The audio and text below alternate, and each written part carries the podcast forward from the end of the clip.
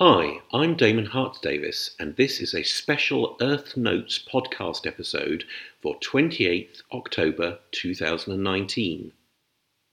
This podcast series started when I was asked to create a three minute piece about my green home. I am visiting my dad and Sue this weekend, so I thought that it would be fun to get him to do the same about his home here in Devon. And here he is. Hi there.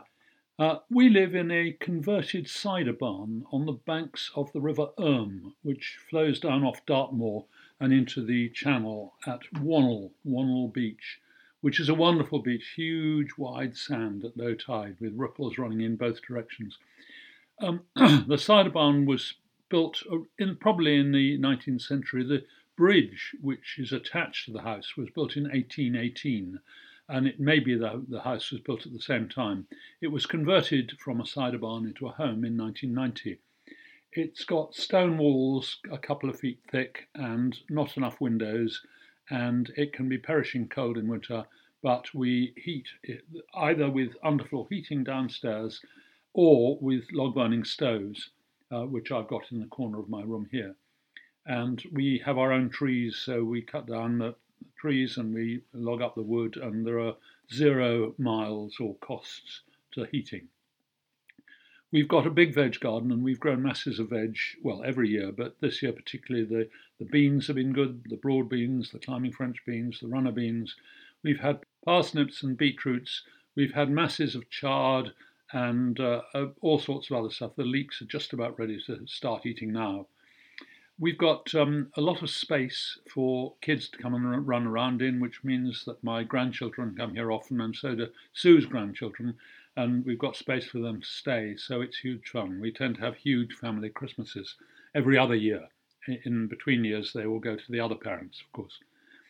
And we have loads of wildlife. We have eating from my bird feeders on my window. We have jays chasing off magpies. We have lots of tits of all sorts, spotted woodpeckers, uh, and so on. But because we're on the river, we also have um, herons, we have the occasional goosander, we have cormorants, surprisingly, so far inland. We're, we're 10 miles from the sea.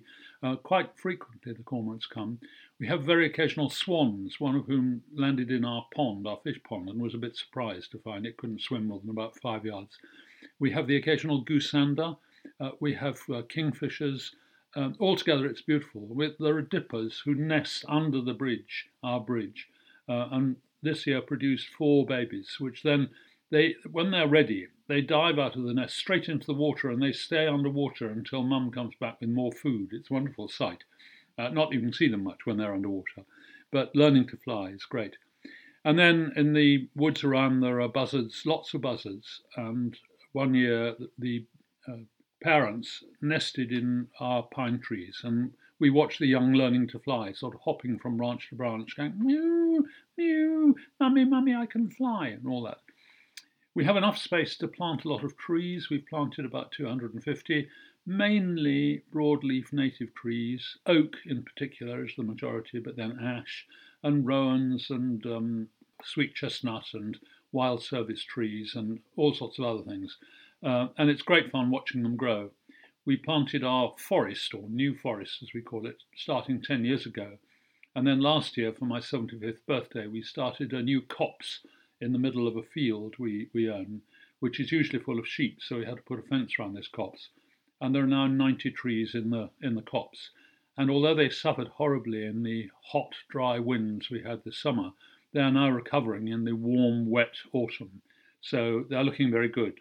There's all sorts of stuff there, from weeping willows to weeping beeches and an African bean tree, as well as a, a dozen oaks and 20 ashes and so on and so forth. So we live a fairly uh, green existence. We have solar panels on the roof, um, both for hot water and to provide electricity, and it provides more electricity than we can use, which is great.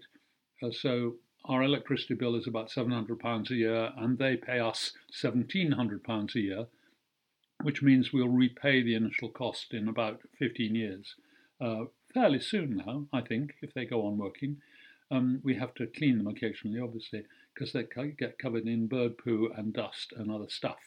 Um, we're also a bit worried because we're right on the river and a section of the river bank has collapsed. And that's at least partly down to us to repair it, and the Environment Agency are being rather difficult. But all in all, it's a lovely place to live. It's very peaceful. Nobody knows we're here apart from our children, and um, and, and the postman, of course. He occasionally brings us letters and bills and things like that. So we love it. The chickens provide us with some eggs, and the garden provides us with loads of vegetables. So that is, that's our green existence. Thank you, Adam. There's more on my Earth Notes website at earth.org.uk.